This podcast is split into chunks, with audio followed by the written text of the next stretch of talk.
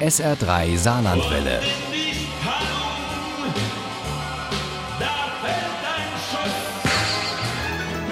Der Krimi-Tipp.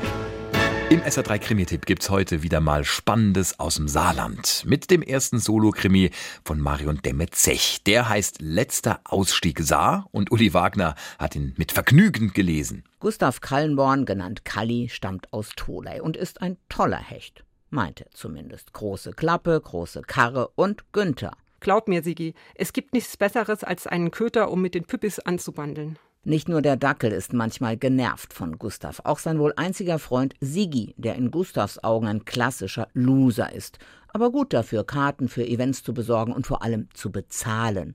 Wie zum Beispiel für die große Ü30-Party auf dem Saarchef. Gustavs letzter Ausflug, was der freilich nicht ahnt, als er sich über Sigis Ostfriesennerz amüsiert, eine Blondine nach der anderen aufreißt und dann plötzlich furchtbar ins Wanken gerät. Ich brauche etwas zum Festhalten murmelt er noch, dann nimmt er aus dem Augenwinkel Günther wahr. Ich brauche etwas zum Festhalten. Gehört zu den Leitsätzen dieses ersten Solo-Krimis von Marion Demme-Zech. Und Gustav sagt diesen Satz, als er kurz davor ist, vom Partyschiff in die Saar zu fallen. Sigi lief wie ein Irrer auf dem Deck herum, schrie, kreischte und warf einen Rettungsring ins Wasser. Doch keine Chance. Die Saar hatte Kalli verschluckt. Und es sah nicht danach aus, als wolle sie ihn wieder freigeben. Und plötzlich ist da die Idee, dass Sigi einfach Gustavs Leben weiterführt. In der schicken Wohnung und mit dem guten Job, der ohnehin aus dem Homeoffice erledigt wird.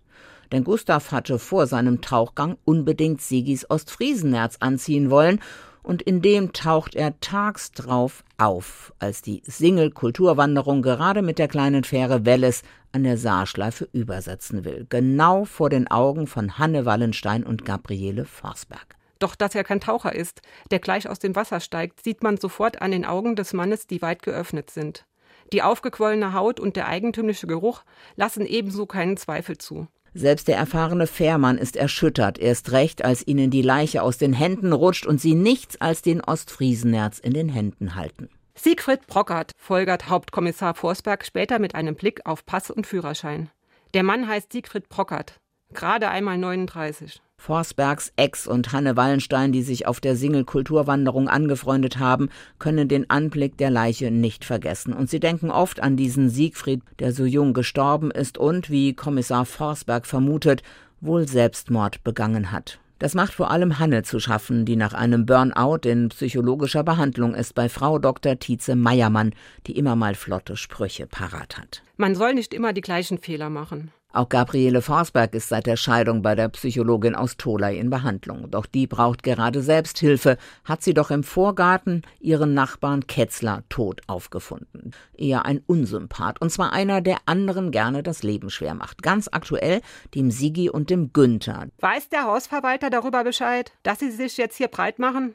Ja, Herr Kallenborn hat Bescheid gegeben. Da werde ich mich erkundigen. Günther wittert Unheil und tatsächlich steckt Ketzler seine Nase wieder in Dinge, die ihn nichts, aber auch gar nichts angehen.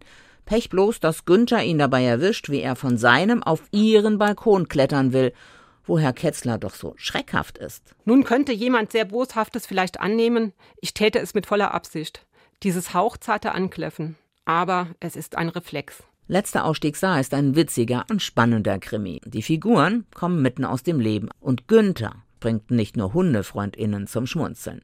Genau die richtige Ablenkung in diesen eher schwierigen Zeiten. Letzter Ausstieg Saar von Marion Demetzech ist bei Gmeiner erschienen. Das Taschenbuch hat 276 Seiten und kostet 12 Euro. Das E-Book gibt's für 9,99. Und wenn Sie gut aufgepasst haben, als treue SA3-Hörer wissen Sie das, dann gibt es diesen Krimi für Sie in der kommenden Stunde auch zu gewinnen. Wir haben ein ganz spezielles Exemplar, nämlich ein handsigniertes. Im SA3-Krimi-Quiz gibt's das dann für Sie. Viel Glück! Ohne Krimi geht die Mimi nie ins Bett. Für Mimi und andere Krimi-Fans. SR3 Saarlandwelle. Hören, was ein Land fühlt.